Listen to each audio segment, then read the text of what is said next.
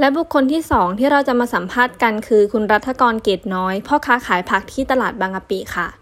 คำถามแรกค่ะ คุณรัฐกรคิดว่าโซเชียลมีเดียก่อผลเสียต่อสุขภาพจิตกับคนเราในปัจจุบันบ้างไหมคะ ครับผมคิดว่าเกี่ยวครับ ผมเห็นข่าวเยอะแยะเกี่ยวกับการโดนโกงโดนหลอก ผ่านจากการใช้แอป Facebook บางคนถึงขั้นคิดสั้นแล้วโพสต์ลงใน Facebook เพื่อเรียกร้องความสนใจ เพราะเขาคิดว่าในแอป Facebook เหล่านี้เป็นเพื่อนของเขา